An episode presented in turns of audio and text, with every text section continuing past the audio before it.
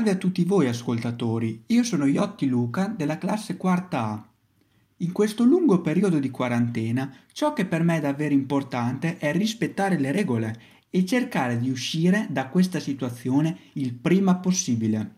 Il mio consiglio, rivolto a tutti voi ascoltatori, è di cercare delle attività che possano intrattenerci, evitando così di annoiarci, come guardare un film o una serie, fare dei giochi di società con i propri parenti o con i propri genitori, giocare a carte, leggere diversi libri, informarsi attraverso le svariate trasmissioni televisive su come evolve la situazione, ma soprattutto bisogna evitare di impanicarsi a causa della situazione.